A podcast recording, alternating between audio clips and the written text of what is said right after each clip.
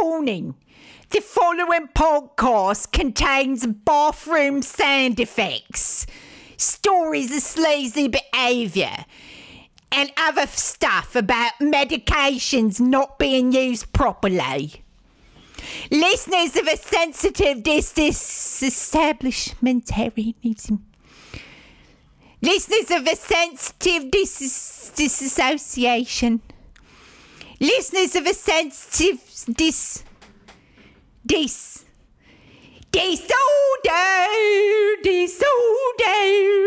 You! What do you own the world? How do you own disorder? Listeners who can't handle it should tune out, isn't it? You've been told before.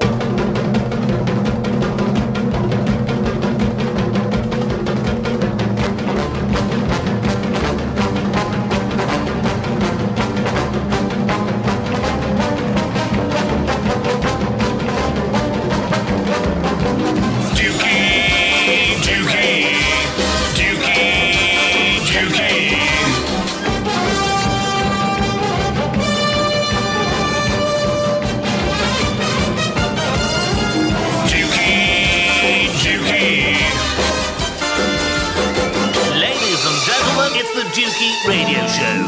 Hello, hello, hello, hello. With me in the studio, Sylvia Silversmith. Hello, everyone. And Marsha MacDonald. Yeah, peeps, what up?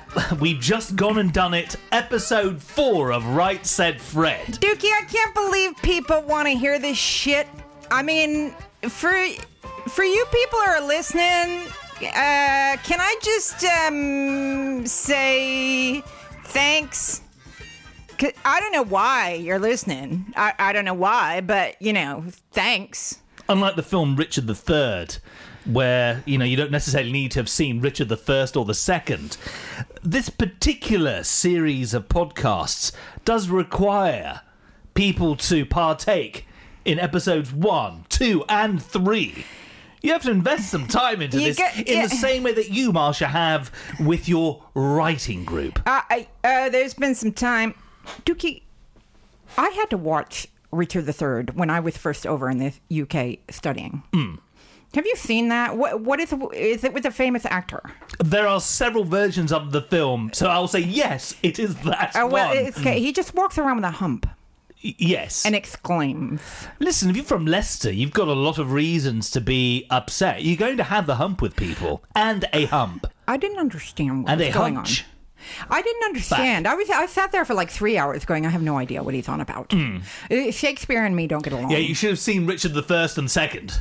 Yeah, all would have been revealed. You should have seen the first. I mean, I've never seen any of them. I don't have a clue. But you should. Yeah, maybe you would have got it. You do know there's a joke within this. Oh, is there no Richard the First? Oh, see, now you're just, now it's just make fun of the yank. It's just make fun of this stupid girl. It's like they didn't, in the States, they had to retitle The Madness of King, what was his name, the Third, The Madness of George the Third, because they thought that Americans would think, well, I need to see The Madness of King George the First and Second. I have not seen the first two. I'm not going to go and join this particular trilogy late in the game. And Marsha has just proved them correct. Yes. Yeah, see, you know, make fun of the idiot. You know, it's fine. I'm good with it. I'm good. It's all good. So, how have you been getting on with Dukey, your writing group? I've had a shit week. And did you go to the pub with them? No. Okay, that was your... Dukey! That was your order. Dukey, I've had a week... Can I firstly talk about I got a bad back. Oh, no. Don't you hate people who got a bad back?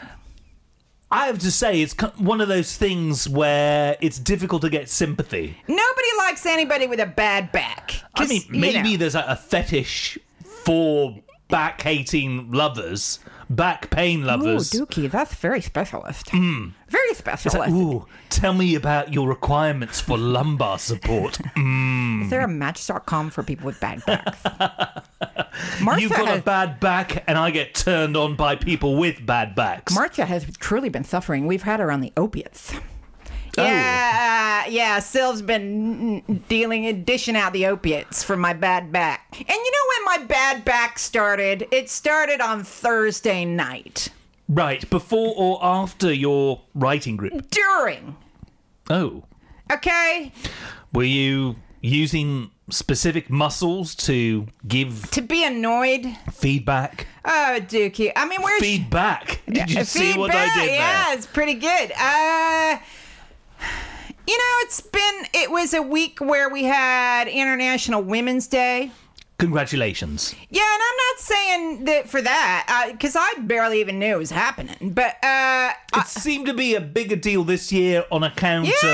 Yeah. I think it's a Trump hangover and his attitude towards women. Everybody's out against Trump. Mm. And so we should be. Mm. I don't think we should mention him on the show, actually. Can we just call him an Oompa Loompa? Oompa Loompa. Because shouldn't this show be like a happy place? Yeah, so... In the week that there's International Women's Week, and I like women, you know, in every different way. I like women a lot. I prefer the company of women. Dookie, I love you so much because you're kind of womany. Mm. I like that. Mm. So it's just ironic to me that in the week that we had International Women's Week is like the only week in my life that I've just thought I want women to go away. You know how many strident women I've dealt with this week? It's like, why are you barking at me? I mean, some of this to do with work. I just had, like, women barking at me down the phone. One of them, like, put down the phone on me the other day. Like, I was trying to, like, sell my wares. And she's, like, being a total pain in my, you know, derriere. You were selling your wares and she didn't want to buy them. And she was just like, uh-huh. Were you overly... Could you have been overly aggressive with your selling? Techniques. You know, I was actually so nervous that she started making me, like, I was getting a little shaky. And I was like, I don't know what I'm doing or not doing. I seem to have upset you somehow. And then she was like, well, I'll get in touch. And, like, slammed the phone down. I was like, I don't even know what I did. And then, yeah. And then, okay, so then we got writing group. Mm. So you had a woman put the phone down on you. Yeah. You had a bad back brought on specifically by writing group. Yeah. And you've been taking special supplements to help you with your pain. Yeah, I'm on the opiates. So this week, Dookie... Mm. I mean, what do you want to know? I mean, you know how I usually... Should I just start at the beginning? You know how I usually go to the same Marks and Spencer, the store, to get my pre-mixed vodka and tonic? Yes, you are developing a relationship with the sales assistant. Yeah, which is a little embarrassing, okay? So, but this week, I happened to be around a different area... where there was a store where, and I had some time to kill, so I thought, you know what I should just do? I should just buy a bottle of vodka and a bottle of tonic and then mix it myself, and it'll probably be cheaper. It would be cheaper. Yeah, definitely by cheaper. Default. But Marks and Spencer's, you do have complete and utter convenience. Yeah, it's convenient, and you got to pay for that. And I just thought, well, as long as I've got some time to kill and I'm right here, I might as well buy it. And so then Sylvia helped me do the mixing. Oh. Yeah, she actually mixed it for me, didn't you, Sylv? I did mix it for her, and I made sure, because we have one of those little shot things that you measure, you know, your shots out, so that you don't, you know, overindulge. Mm. Yeah, because I told her to be careful, because I said, I don't want to be like... you know, hanging off of Fred's ceiling fan with my tits out. You know, that's not what I'm looking for. It just dawned on me that Sylvia is your Dr. Feelgood, Marsha. I'm her Dr. Feelgood. Am I your Dr. Feelgood, Marsha? It's definitely my Dr. Feelgood. I mean, what more do you need? You know, this woman will give you anything. She's got, you know, you've seen her supply of, like, vitamins and stuff. Mm. She gave you anything. You got anything? She got it. You got something wrong with you? She's going to fix it. Great. It's great living with this woman. I love it. Not just for that, but, you know, you got supplements aplenty. I'm just trying to think of a random ailment and to test you, Sylvia, on whether or not you have the the pills and the lotions and potions to deal with it. Yes. Okay, I'm going to come up with a problem. I'm not suffering from this problem. Okay. But let's say that I've got a nasty ulcer in my gums and I need some relief.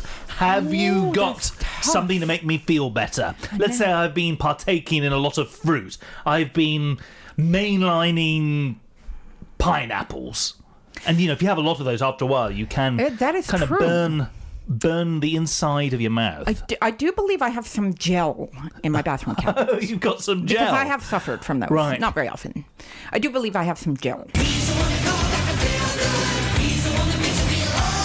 I once had a person around the house who said he thought that he was having a heart problem, even though he was like 22. So I gave him some Hawthorne. Hawthorne? Which is supposed to be good for heart. Don't, by the way, any listeners, could you please disregard any of this? Because I am not a doctor and I will not be made responsible for anyone. But you play one on the Dukey radio show. You are Dr. Feelgood. Dukey, can I just ask? You were on tour recently. I was. And I do believe you were overindulging. I was. And wasn't your very, very lovely singer giving you some supplements? Not just me, the whole outfit, yes. The whole band. Yes. And I've met her and she's lovely. She's a very lovely person. I think she and I just need to go out and talk. We need to talk. Dukey, the picture of the massive glass of red wine that you had in front of you, along with a spirulina. Which is what she was dispensing to us. With the idea that she was going to give you what ails you and what cures you at the same time. Correct. Is that correct? And what was really, really sweet was the fact that when she was dispensing the spirulina to the various band members, she made a point of taking a photo of the container that the spirulina came from her. And actually sent it to each one of our respective mobile phones. Bless her heart. So that we could stock up on it when we returned home. And she ensured that we had a regular supply. She's so sweet.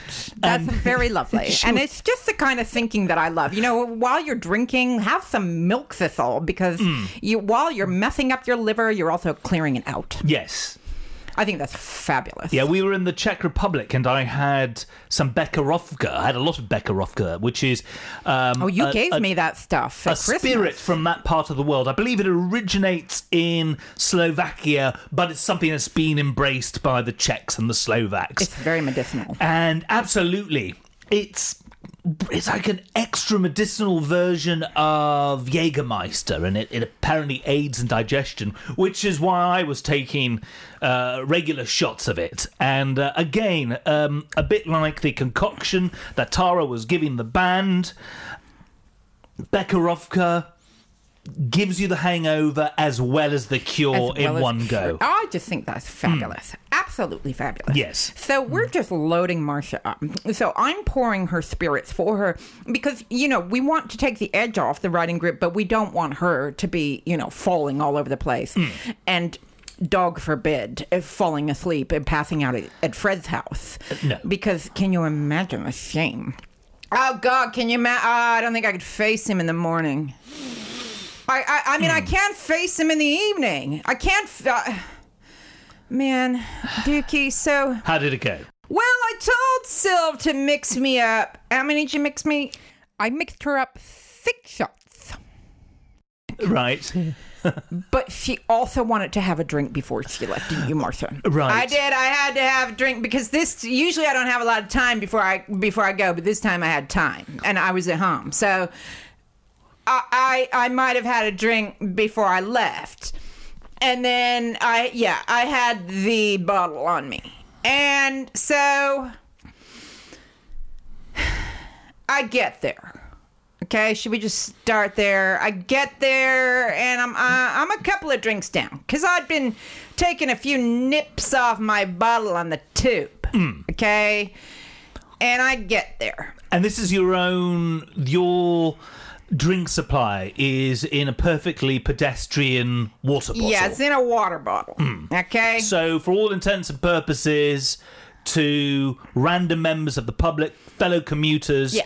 You're merely hydrating yourself. I'm hydrating, baby, with sparkling water. Yes. Okay, so... vodka and tonic. Yeah. So Fred keeps sending around... I mean, when I say keep sending around, I mean keep sending around. I mean, like twice a week, we get emails reinstating the rules of writing group. One of which is we don't talk about writing group. Well, yeah.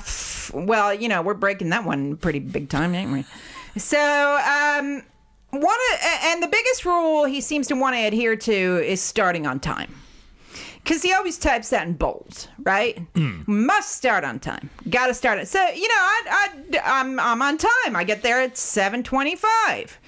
Nobody's there. I mean, ultimately, Mussolini got the trains running on time. Did he? Hmm. I don't know what to say to that. I mean, I guess everybody needs a redeeming feature. Which is that his redeeming feature? Hitler improved the infrastructure of the fatherland. Wow. Okay. Well... Frederick from the writing group creates order and cares a great deal. He doesn't create order. He wasn't there. He's never started on time, right? Right. So he sends emails reminding all participants to adhere to the rules and regulations which he has made, but that he himself breaks. It drives me nuts because, you know... Okay, so I get there, and he's not there. So I'm ringing his bell and ringing his bell and ringing his bell. And finally, from behind me, I hear a great big yoo-hoo, and it's him. And he's in this, like, four-door family wagon, sedan kind of thing. And a Volvo? No, sorry to disappoint you. It's not a Volvo. Okay. Did he really say yoo-hoo? Yeah, I think he did say yoo-hoo. Mm. And why is it important that he's driving a four-door sedan?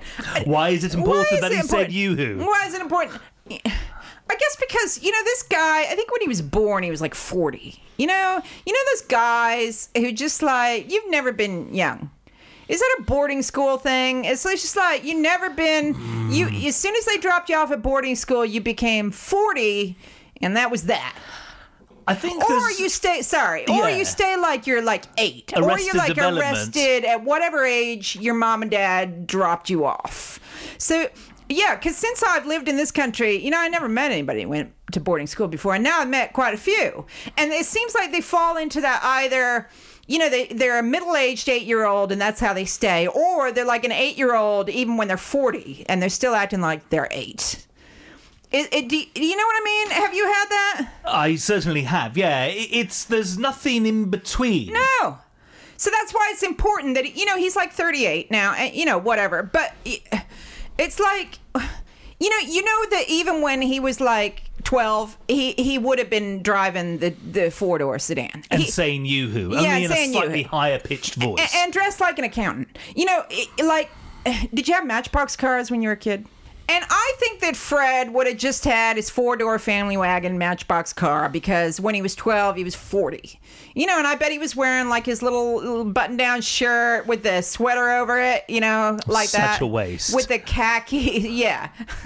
Yeah, you showed me that Seinfeld when Janine Garofalo, who I think is my soul sister, is saying, you know, that's a waste. The shirt sits in a drawer for months on end, and it comes out, and you can only see an inch of the collar sticking up. And he's saying yoo-hoo, and I'm like, what?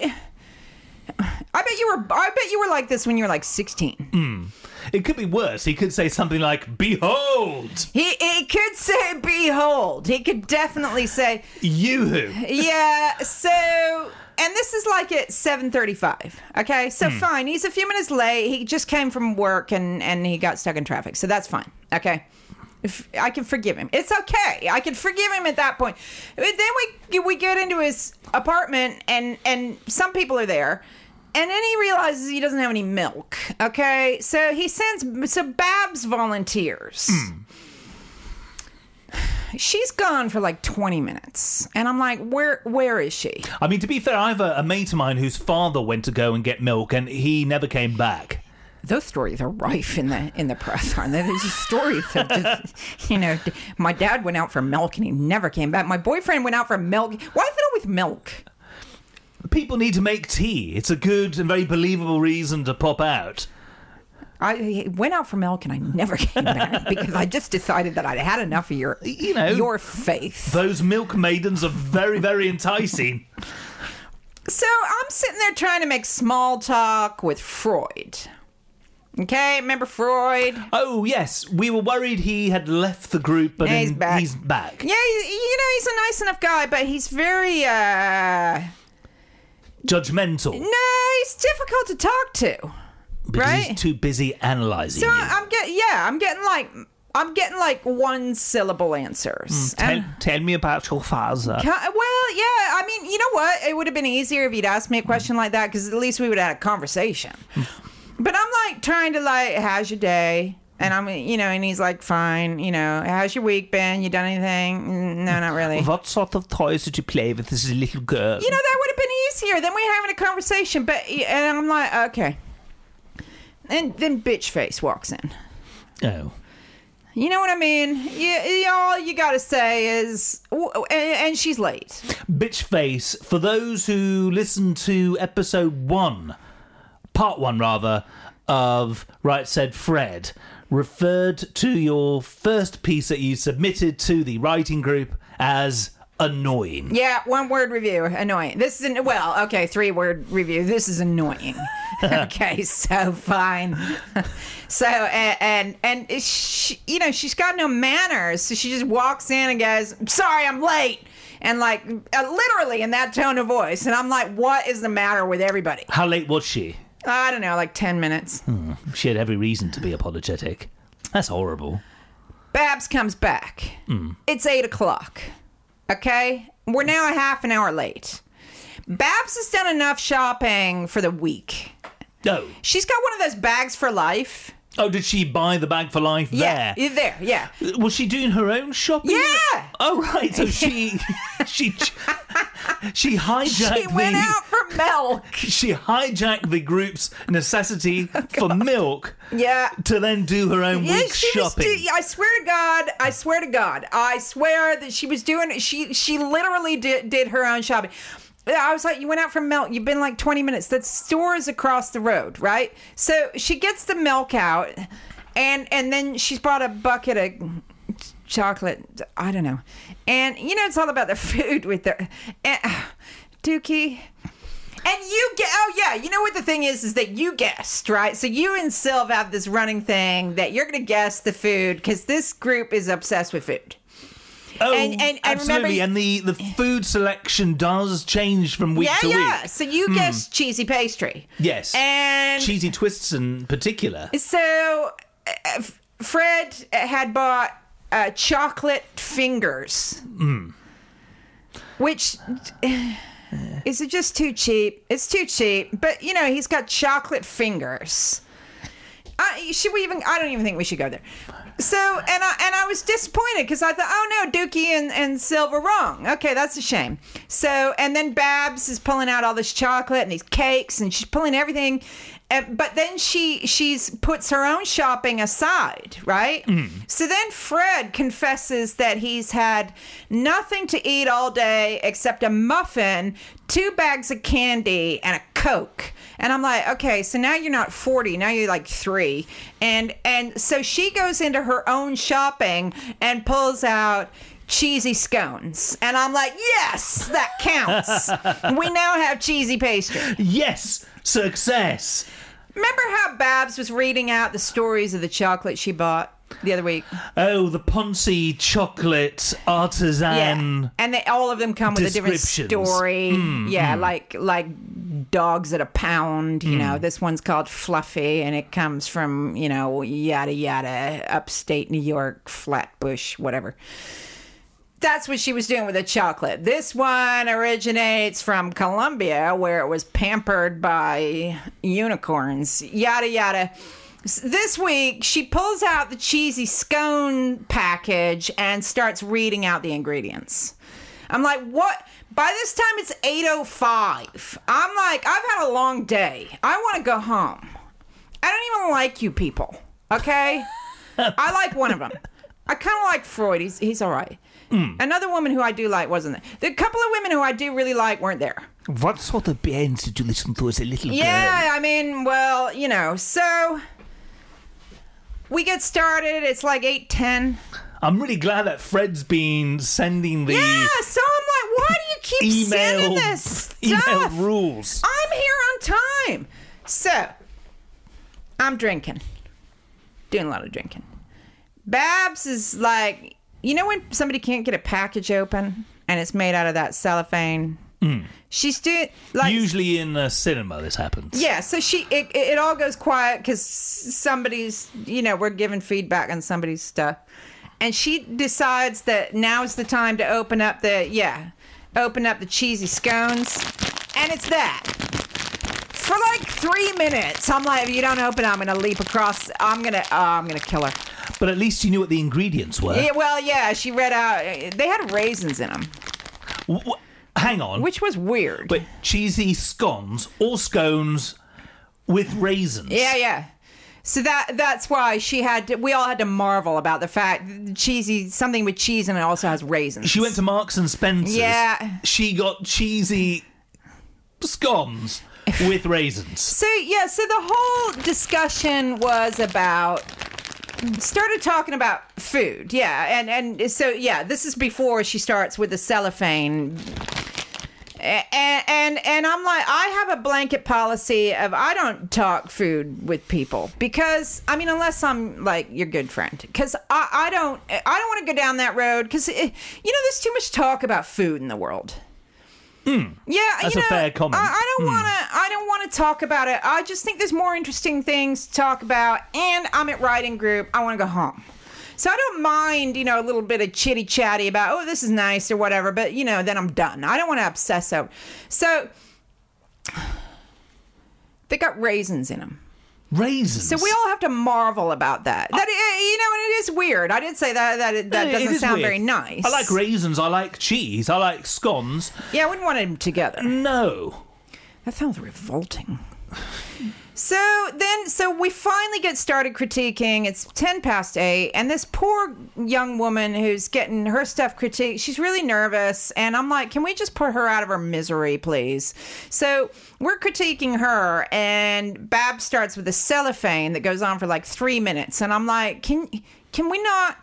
And then she starts like sampling the cheesy scones. Mm. I mean, she had opened them for Fred to like, because he hadn't eaten anything but candy and Coke all day, but he didn't partake. So was it deemed too healthy by him? I don't know. He was sucking down the Coke, and you know what I think it was? He was high as a kite on sugar. Possibly on other kinds of Coke. No, I think it was just sugar. I mean, I think he was just like so. We critique this woman's piece, and it was really good, and she's really nice, so it's not very interesting. So then we come to Freud's piece, okay? Mm. It's the second piece that he submitted, and it's the second piece about an alcoholic, okay? Are you detecting a theme? There's a theme. An autobiographical theme, perhaps. And Babs even kind of, you know, said, hey, why do you only write about people who are alcoholics? You know, she shouts it across the table. I'm like, you know, why are you being... Wow. You know, this is the kind of stuff I think, but, you know, I'll try not to let it come out of my mouth until I'm doing a podcast, right? So his whole thing is about this guy that's such a raging alcoholic that he goes to the theater and buys a Coke, but he's got a hip flask full of vodka with him that he's topping up the Coke, right? Oh. And I'm sitting there. Can you see? I detect another theme. Can you see what's happening here, Dookie? Life imitates Freud's art. Well, exactly. And then people start critiquing his piece, and they start talking about the character, and they start talking about how sad it is, and that you must be a raging alky to be hiding vodka in something that looks like it's not vodka. And meanwhile, I'm like sucking off my, in quotes, water bottle, going, oh, yeah. Because I'm parched. Yeah. Oh, these are... cheesy raisin scones have really made me quite thirsty. Oh, it's a good thing I've got this clear sparkling liquid with which to wet my whistle. Yeah, exactly. Look at me with my water. So I'm like, yeah. So we, you know, when this thing, the critique for this thing goes on for like half an hour. And I'm like, you know, this is getting embarrassing now because everybody's talking about how hardcore of an alcoholic you'd have to be to do this. And it was quite a good story anyway. The guy in the story, he eats chow mein in the theater with chopsticks. You know, it was pretty good. It was pretty funny. Mm. So, but everybody's talking about how bad of an alcoholic you'd have to be. And then Fred starts going off on some story about some guy he used to live with, who was a total alky, and yada, yada, yada, yada, yada. It's like 9:30. Mm. Dookie? Had you submitted a story for this particular group? No, not this time. So you were there... mainly to provide support and feedback to your fellow participants. Yeah, I couldn't go the week before because I was away, and I kind of felt like I should probably go, because I don't want to just show up on the weeks that I'm getting critiqued, because that's rude. Mm. Okay? Agreed, that would be, yeah. This was the worst week. Well... it was like torture. Right. You know when you're drinking a lot, but it's not having any effect at all? You're like sober as a judge. Mm. All right, don't get in a car, right? Okay, don't get in a car or fly a plane, right? But you're not feeling anything pleasurable. I have certainly been there. I know in Japanese culture there is a dynamic that is actually embraced, where, particularly in the business world, where there is an overall sense of people being polite with each other. Yeah. And as a result of that politeness, the truth doesn't really come out all that often. Right. Apart from when people go out and drink. Okay. And the point which I'm making is, and if you go to any part of Japan on a Friday or Saturday night, you will see red-faced people getting drunk quicker than any other people anywhere else on the planet, because they're in the headspace of, yes, I am going to get rat-assed, and because in wine there is the truth, it gives people the freedom with which to tell the truth. And also everything is forgiven the next day. There isn't this stigma of, oh, you've been a drunken cunt, I'm never talking to you again. And because of that headspace, people get inebriated a bit more quickly. You accept the idea that alcohol is going to have its effect. The inverse of that is where you are in a fight or flight state of mind. Oh, it's fight or flight, baby. Adrenaline is going through your veins. Yeah. You've got Bitchface. Oh, God. Giving you nasty glances. You have shit stories that you have to give feedback to. Catering that is suspect. Fucking cheesy scones with raisins. What the fuck? It's not surprising that you're... I'm not getting however that. Many shots of vodka tonic. I read that if you're of Japanese background, that you don't metabolize alcohol in the same way that, say, Caucasians do. Is that correct? So you're a cheap date. So I hear that's why if I'm a Japanese person and I'm drinking alcohol, I'm more likely to go red in the face, as you mentioned. Mm. Now, how do I know this, Dookie? I have no idea. Did you not know that? I did not know. Oh, okay. So that's why they get, if I'm Japanese, yes, I'm a cheaper date. I get drunk a lot quicker. Mm. Yeah, unlike me with like my iron cast liver over here. I mean, I suppose your people were rum drinkers. My people were rum drinkers, half of my people, and the other half, I don't know, teetotalers, I guess. So what does that say? I don't know. Oh, it means that you should have rum and Coke. You should be, rum and Coke. Satisfy. I hate rum and Coke. It's disgusting. Mm.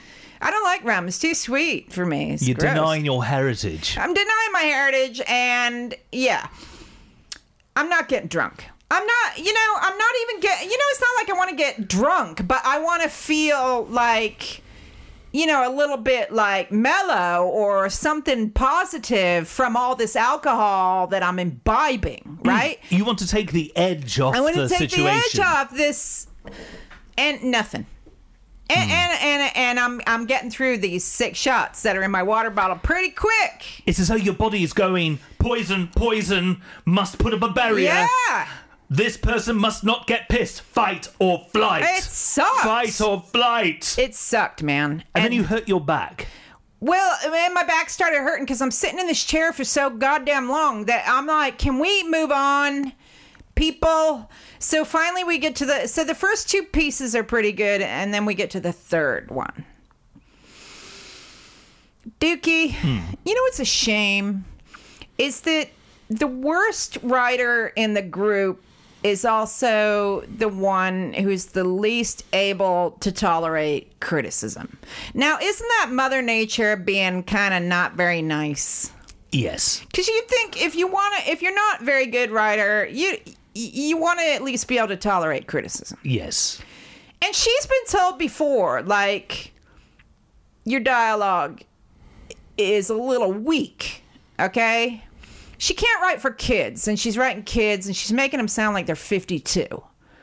Like, darling, do you remember this time last year when we were on the Easter egg hunt? And you know, it's these are little kids having banter. Yeah, they're like 9. So I said to her, you know, the kids seem a little stiff to me. You know, it seems to me like 9-year-olds might not say it like that.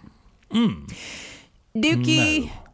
She looked at me like she was wishing on me all of Beelzebub's furies to rain down on me for all of eternity. She wanted the devil himself to stick a pitchfork up my ass. Ouch. That's how this woman was looking at me, right? And I'm like, well, okay, yeah. And then she starts, like, defending herself and looking at me like I probably look at everybody else. She's probably thinking about me, go fuck yourself. You know, like the way I've said about other people in the group, right? Oh, a bit like last week's jingle. Yeah, exactly. She's probably looking at me like with the whole sound effect that you've got going on with it and everything. She's probably looking at me going, go fuck yourself. Go fuck yourself.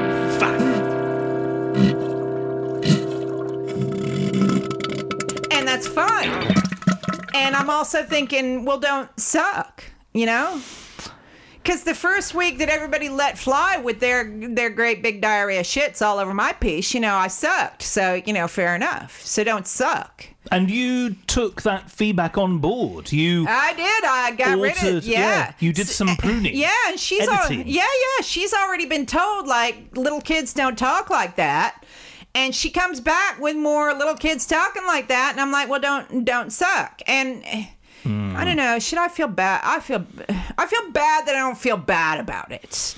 But you know what I really hope? I hope that she's at home podcasting right now saying this woman in my writing group can go fuck herself. And I hope she's got some kind of sound effect behind it too. I hope that she's saying about me, because, you know, then I wouldn't, you know, wouldn't that be just cool? That would be so funny if it was. Wouldn't be great. Yeah, this bizarro world version of Right Said Fred. Yes, exactly. That'd be fantastic. I would so tune into that, thinking, you know, what would she call Marsha? You know, what would she call her? I don't know. It's gonna have to be. I don't know. What would you call me? Is there any kind of name that is also an alcoholic drink? Oh, yeah, she'll be talking... Ginny. Yeah, she's calling me Ginny. And she's talking about the alcoholic, you know, cunt bag on her writing group who's being a total ass to her and getting drunk, you know, and probably saying things like she really thinks that we're all fooled by what's in her water bottle. Yeah, I got something to tell her. We're not. Yeah, I really hope, please. If there's any justice in the world, please let that be happening right now. Yeah, her name is Gin, short for Virginia. and so... Babs and Fred start getting to this whole dialogue, and pretty soon it just turns into the Babs and Fred show, right? Right. Have you ever wanted someone to shut up so bad that you started praying to deities that you don't even believe in? Oh, I've sought the salvation of many gods, some false, some pagan, to get people to shut up, yes. I have a sister-in-law who is one of these people who, why say it in 10 words? when 900 million trillion bajillion thousand will do just as well. Mm. And she's a very lovely person. There have been times where, which makes it worse that she's a lovely person, because you can't, you know, you really don't want to be rude to her. So there have been times where she's talked for like, I've been, you know, glanced at my watch and thought, she hasn't taken a breath for like 45 minutes. And there's been a few times where I've wanted her to stop talking so bad that I started getting tears in my eyes. Ouch. Just from, I feel like there's just, I need her to stop because I want to just literally want to cry. Yeah, like you say, you know, if you could just be rude and go, could you shut the fuck up? You know, that would be fantastic. I'm not quite at that level just yet, okay? But, you needed a couple of more shots. Yeah, if my shots have been... Did you pour that right? I swear I poured it right. I swear. It wasn't working. So they started going on, and I'm like, everybody's sitting there, like my head is lolling back. So just Babs and Fred. Just debating and just like, I am gonna sit here and wank my intellect, like, you know, like other people are enjoying it, you know. It got so bad that I looked up to the ceiling. He's got a really high ceiling, and he's got a ceiling fan that's like made out of chrome or something. Mm. And I was just leaning back for like 10 minutes, going, "Wow, that ceiling fan's really clean. How do you get it that clean? It's really shiny." Yeah, like 10 minutes. Like, how do you? Does he, you know? Because you'd have to have a really tall ladder, and if you got a ladder that tall, then where does he keep it? And if it's outside, then how does he get it up all the stairs? And how often does he clean the ceiling fan? Maybe it's got a pulley. Maybe, oh, yeah. And then, it didn't look like the ceiling fan was able to be lowered. And I was like 10 minutes of that. Like, what were the other people doing at this stage? Sighing. Probably looking at my water bottle thinking, now, how can I ask her if I could have a nip of that? You know? They probably, because it just got to that point. Mm. The chap from last week who didn't care about the operation featured in Bitchface's story. Buttface. Yeah. How was he getting on with it? He wasn't there. Oh, at least he's friends of Babs. Right. And she calls him the first letter of his real name. Right. Which makes me want to tear her eyeballs out. And feed him to a goat. Is that right, M? Yeah, so let's call him, like, say she was, because we call him Buttface. So let's say she calls him B, right? So she's like, oh, is B here? Oh, B's not here. Oh, let me just give B a call. And then she proceeds to have, like, this really long phone call in the middle of everybody. Going, oh, yeah, B. Yeah, it's me. Yeah, you're coming. Oh, yeah. And I'm like, could you not...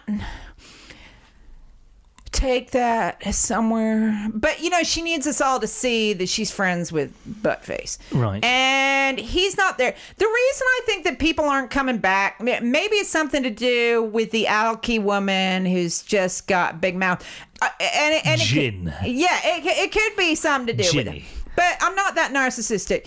I think it's to do with Babs, because she just won't shut up. She sounds like quite a domineering character. She's so domineering, man. She practically has like a stick that, you know, she'll use to wrap you across the knuckles. And you think I was harsh with you know, wobbly-lipped woman who's getting all upset about criticism. You think that I was harsh? Oh, my God. Like, Babs and Fred are just, like, tearing every word of her piece to shit. They were going through every single word, going, that word doesn't work, you should change that word. And they were, like, coming up with ideas for whole different plots, and you should have your character do this, and that one who's a woman, that woman should be a man, and they shouldn't be climbing a mountain, they should be going down in a tunnel. And they just, like, rewrote her whole piece. Oh dear. And I was sitting there going, listen, all I said was that your dialogue needs to be authentic, but you people are like, wow. So, and I'm sitting there thinking about how does he get his ceiling fan so clean? while I'm drinking, going, what the fuck is the matter with there's no alcohol in this? When I get home, me and Silver are going to have words. When you were looking up at the fan, yeah, were you holding your body in a weird position which caused the back injury that back, you're Dookie. Still clearly suffering from? I'm suffering and... You know, I've just like, what is the matter with everyone? I've just had so many, I've dealt with so many rude people in the last week, like really strident, like want to just like punch me in the face, women. And Babs is one of them. And then I get an email from her this morning. She sends an email around to everybody going, can you please come along to my short story night? And you know what I say to that? Go fuck yourself. Go fuck yourself. Fuck.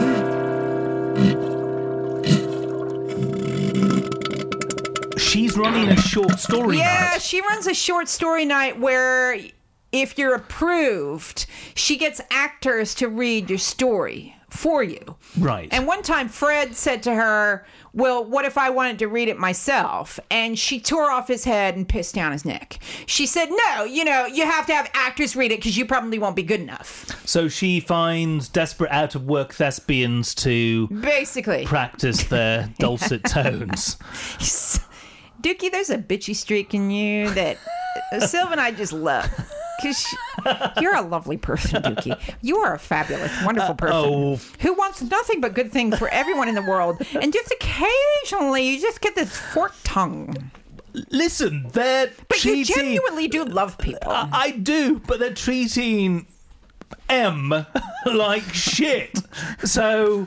I've got your back, Marsha. That's cool. You know, and I was just like, you know, she keeps trying to advertise this short story reading night. Like, she gave us all her card for the night, which I still have. And it irritates me every time I open up my wallet. And I keep thinking I really should just chuck that, but it just irritates me. Because she was trying to sell it. She was like, you guys all really need to submit. I'd really love to have you. And then Fred said, what if we wanted to read our own stories? And she was like, no, you can't. And I was like, that's not really, is that really how you sell this thing? 'Cause, no. You know, if... automatically you make me not want to do it because you're being such a cow about it. Like, why don't you just try, like... being kind of okay about it. I mean, just try. So, yeah. So I got an email from her this morning, and I'm like, I just want to email back going, go fuck yourself. And I'm not, obviously, because I'm not that kind of a person. And so, Dookie, you know, we finished that night at like 10:15. We start wrapping up. Poor woman who's just got the shit torn out of her with her piece. Looks like, you know, she's going to go home and, like, drink a bottle of plonk on her own, right? And I should have invited her back to ours. You know, here, Syl will look after you. You know, she'll help you with some. So, Dookie, by this point, I'm so ready to go. Clearly not to the pub. Well, which you said you were going to do Dookie, in part three. Yeah, so here's, I was thinking about you, and I had your voice in my head, and I know it would be better for the podcast if I went. I thought, you know what? Well, if I have to hear Fred or Babs utter one more syllable, I'm going to jab myself in the throat with my pen. I cannot listen to these people anymore. And Dookie, I'm not invited.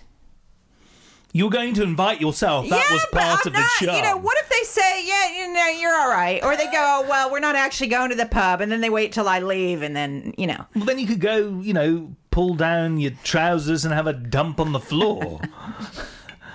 This is what I'm drinking. I'm actually drinking water here. That is actually water. Okay, so I had your voice in my head. No. It is. See, with the vodka and tonic, it does get a little bit of a hue to it. Whereas this, you can tell, is just clearly clear. But, you know, if anybody looked... You know, people must know, right? Don't you think people know? I have a feeling that Freud knew. It takes one to know one. Surely people can smell it. Because, you know, I put the cap on for on the bottle after I filled it up. And it literally was filling this big bottle up. And But then I unscrewed it again, and you can smell it when you open it because it's fizzy. So you get that, and it, you know, you can smell it. It's like, that's an interesting perfume. Yeah. So it's. Yeah, I think you're right. You know, people surely. So I don't. No, but hang on. It also you've got Freud who is submitting these autobiographical stories about his alcoholic past. Yeah, we presume they might just assume that smell of vodka's coming from him and his farts. Whoa. Except that there's been a few nights when he's not been there and I have been. Well, that means, you know, his spirit is there. Dookie, I appreciate it, but I'm pretty sure, you know, I don't care. But it's just the thought that, you know, they probably think, let's not have the drunk lady along with us. You know, I'm not invited and I don't want to be invited. I find it interesting. And I did think I cannot listen to these two anymore. I can't. I just can't. So I jumped up. This was the most torturous one of all of them from all of these podcasts. Even when they shit all over my piece and you know, it kind of sucked. But, you know, like I say, don't suck. It wasn't nearly as bad as this one. This really is... Oh, God, this is terrible, Dookie. Right. It was terrible. I thought I was going to die. So if this was a Star Wars film, this would be the Rogue One, a film which will never have a sequel because everyone dies. Oh, really? And in a way, if you look at the souls of all of the participants in the Part 4 writers group, Right Said Fred... Everyone died.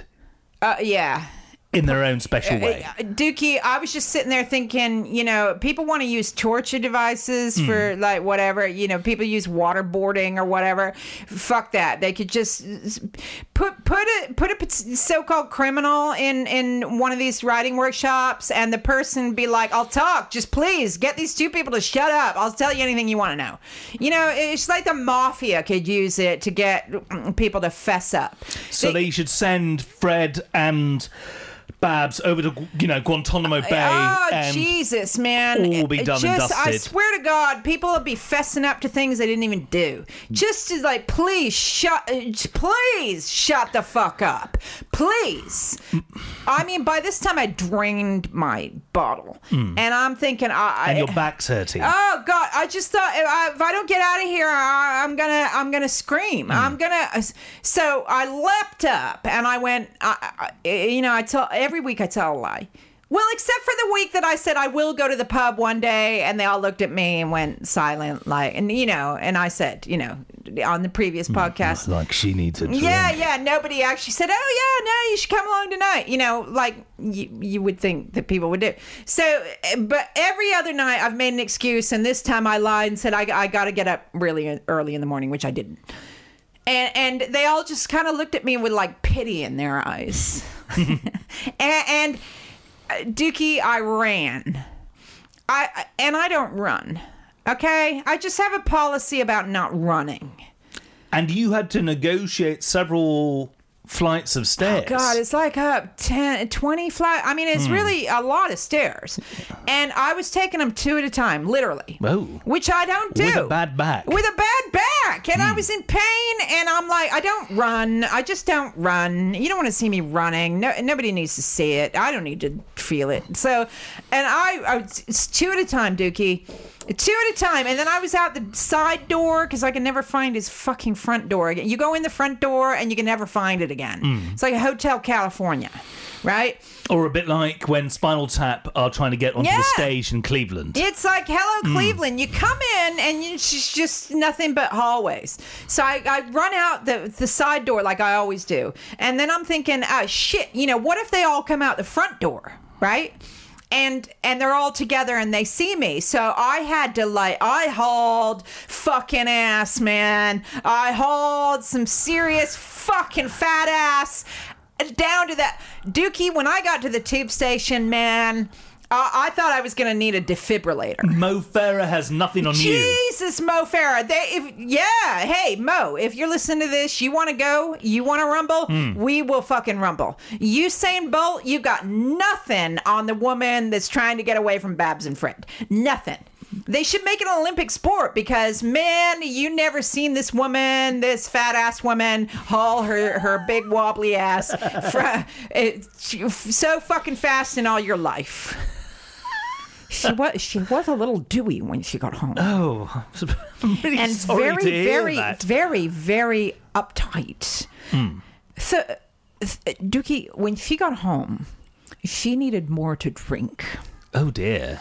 Yeah, so you're still feeling sober? Totally. I mean, I'm not saying, when I don't drive over here anyway, but, I'm not saying I would have gotten a car, but totally sober. The stress and strain. Totally sober. The stress and strain minimized the effects of alcohol. I guess so. Negated the byproduct of vodka consumption. I poured her a double. Right. And I just shoved it at her. Oh, bless you. Dr. Feelgood to the rescue. Yeah, bless her. And then she's had me on the opiates ever since. And your back is still hurting. And you can get opiates over the counter in this country, which is like magic. Magic.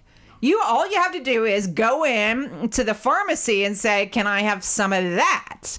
And they go, "Yeah." And to me, that's like amazing. And sometimes you get, the person who thinks, "Oh, okay, I better do my job right so I don't get fired."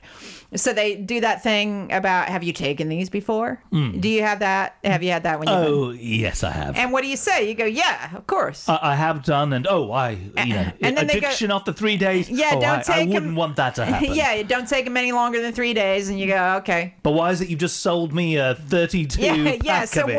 Why is this 32 of them? Do you have a smaller pack?" No, you don't. Yeah, exactly. Yet you're worried about me becoming addicted. So I'll just stockpile this for the next time I'm in pain. You're supposed to use them for the next 30 years. So that's what I'm saying. I don't want Sylv to get in trouble. They're like, this is completely legal. Mm. It's totally legal, and in fact, almost encouraged. Yes, it's just I just so happen to have stuff around the house for pain. You're for pain. A bit like a late night dispensing chemists. Dookie, you come over anytime. I've got stuff for mental pain and stuff for physical pain. Oh, goodness. I've definitely suffered from both recently. Marsha, you were instructed to go to the pub, but... Dookie, I can't... But under these circumstances... Jesus, man, are you trying to kill me? I feel that it was an impossibility for you to have gone. And you know what I did? I can't. This group is just turning me into a pathological liar. I mean, I told them that I would submit a piece for their perusal the next day to be critiqued for the following week. Right. So, it should have been emailed yesterday. And instead, I emailed Fred and told a great big fat fucking whopper of a lie. Mm. Great big fucking whopper, Dookie. Mm. I told him I was going to be in Scotland. It was a last minute booking. And Scotland's gain, real or otherwise, is the writing group's loss. Dookie, I ain't going nowhere. Right. I just thought I can't. So now I'm just curious as to what's going to happen because I was the only one who put my hand up to submit. So as far... Wait. Yeah. I'm going to stop you there. Yeah, go on. The next group is a week away. Right. And you were the only person submitting. Yeah. That's a potent indicator that things are not going to plan with that group. Things are a little dicey. You should just have one person submitting. Well, yeah, I mean, I did think that as well. I did think, I don't have a problem being critiqued, but I don't want to, the critiques are getting longer and longer. They used to be 15 minutes, and now... So are the food breaks. Well, yeah, now they've stretched to this poor woman got hauled over the coals, partly from me, but, but at least I kept it short. For half an hour. And I'm it's a short story. How much can you say? So, and I did think, so if it's just me, what are we going to have 2 hours on hauling me over the coals? Mm. So I thought, I don't want that. And I can't bear the sound of their voices. I just can't do it. I can't do it, Dookie. We've reached a crossroads. Dookie, I think there's a crossroads, and there seems to be people who are like saying similar things, like, you know, like at the beginning of every group we get a whole rundown from Fred about who's not going to be there and why, and it's usually everybody's going, I got to work late that night, or and I'm thinking, I think everybody's just doing what I do. Which is just what I've done, which is just to lie that you've got work, when actually they're just going, well, fucking hell, I can't do that again. And so you and Sylv have proposed something that I think might be a good idea. She should form a splinter group. A new sect. Isn't that what has happened with religions over the years? Certainly. Like you start like Protestantism, but then it splinters off into like Methodism and Calvinism. Isn't that what happened? Absolutely. Okay. The Lutheran Church is a prime example of that. Yes. So there are other religions. There are definitely many other religions. I think she should do that. Writing group splinters off, forms a sect. And I said, you know, you can do it in our house. Well, you can have sofas. Oh, my word. Oh, yeah, that was another thing. So he got there late. It's the first time that Fred gets there late, right? So you all arrive in the house at the same time as he does. So we all get into his apartment at the same time. Although there were other people inside the building who let us in. Did he leave the key for somebody? Yeah, I don't know. There seems to be a weird thing with entrances and stuff here. Right. So we walked in, yeah. So he hadn't been there all day. And he, you know, he's got this massive living room, and he sets up all these tables that we all sit at, like lots of tables, and they were all set up. So I said to him, do you keep these set up all the time? And he went, yeah. And I was like, well, this is your living room. So he pretends to be running the group badly, I might add. In his leisure time. Yeah, and I was like... And then it all of a sudden occurred to me... It's occurred to me before that he doesn't have a television. Which is, you know, in this day and age, you know, whatever. He watches stuff on your laptop. All the same crap on his laptop. I'm sure, whatever. But it also occurred to me that he doesn't have either a sofa or, like, a chair. In his living room. Yoo-hoo, you're a sad bastard. He doesn't have... Like, so he's got quite a lot of furniture. He's got a lot of bookshelves that are full, which is really cool. And he's got a piano, but the only place to sit is the piano stool. And then he's obviously got chairs because we all sit in there. So there's usually like 8 of us or something. But there's no sofa. There's no easy chair. And I'm like, that's... You don't want to... Not even like a beanbag. You know, there's nothing like nice and comfortable to sit on for him. And now he's keeping these tables set up all the time. It makes him feel less lonely.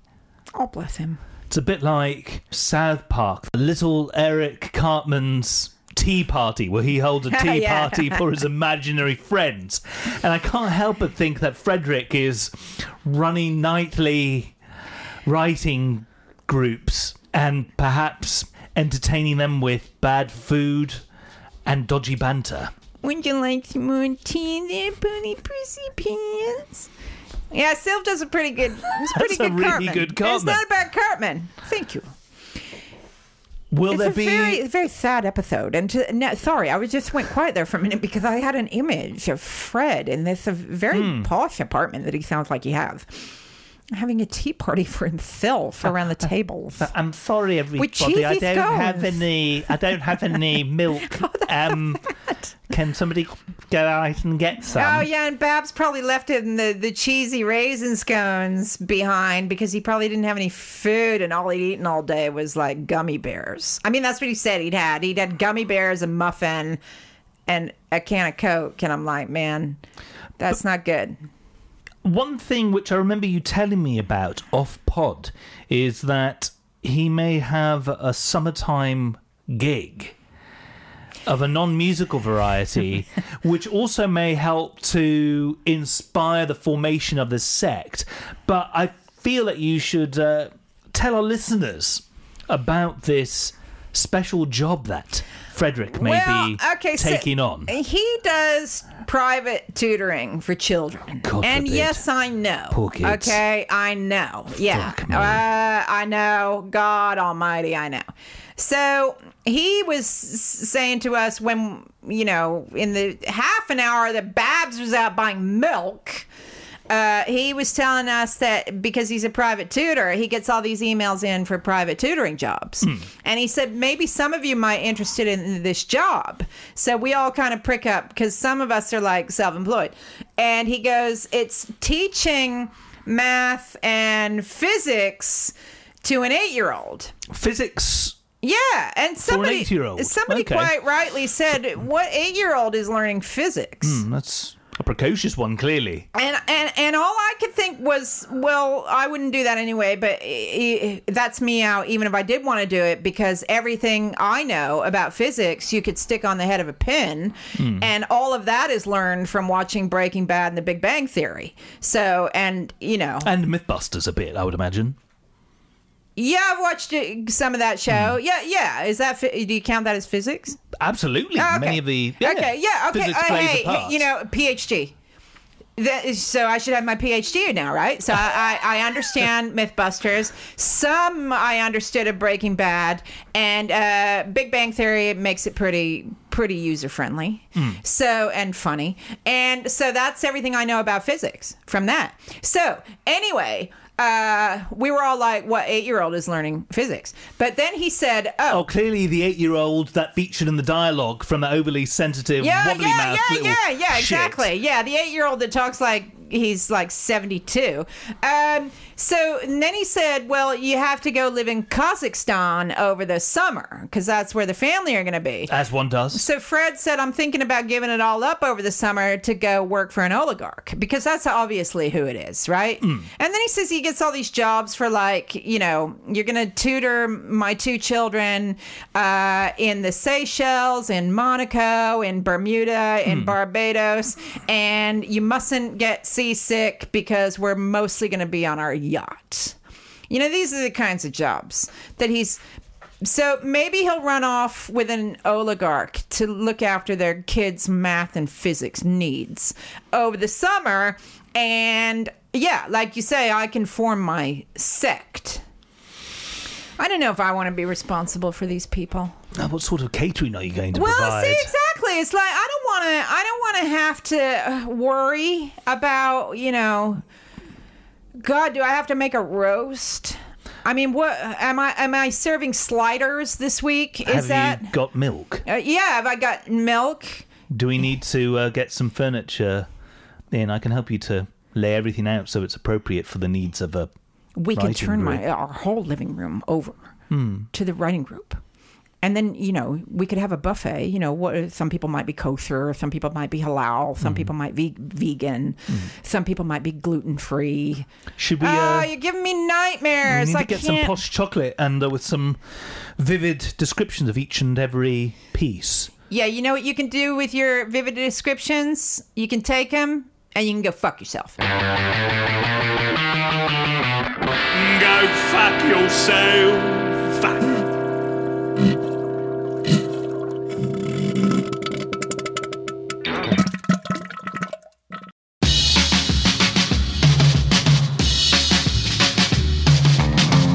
Well, that is indeed your lot.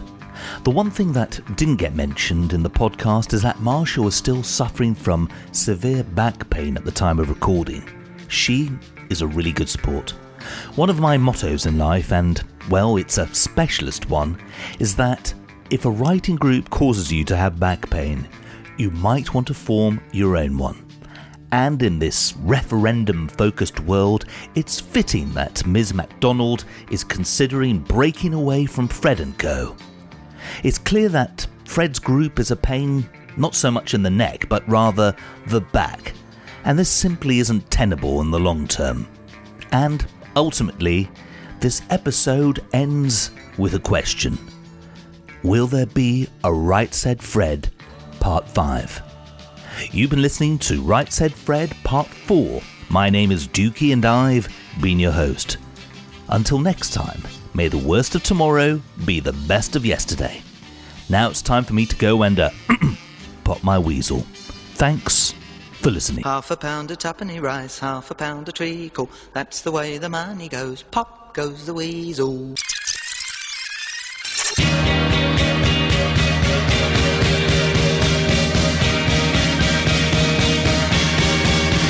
Facebook. Click on your mouse to our Facebook page. Facebook. It's easy to find. It will not take an age. Facebook. www.facebook.com/ The Dukey Radio Show, The Dukey Radio Show. The thin white Dukey is right. Click your way to the Dukey Radio Show Facebook page. www.facebook.com/ The Dukey Radio Show. The Dukey Radio Show, The Dukey Radio Show.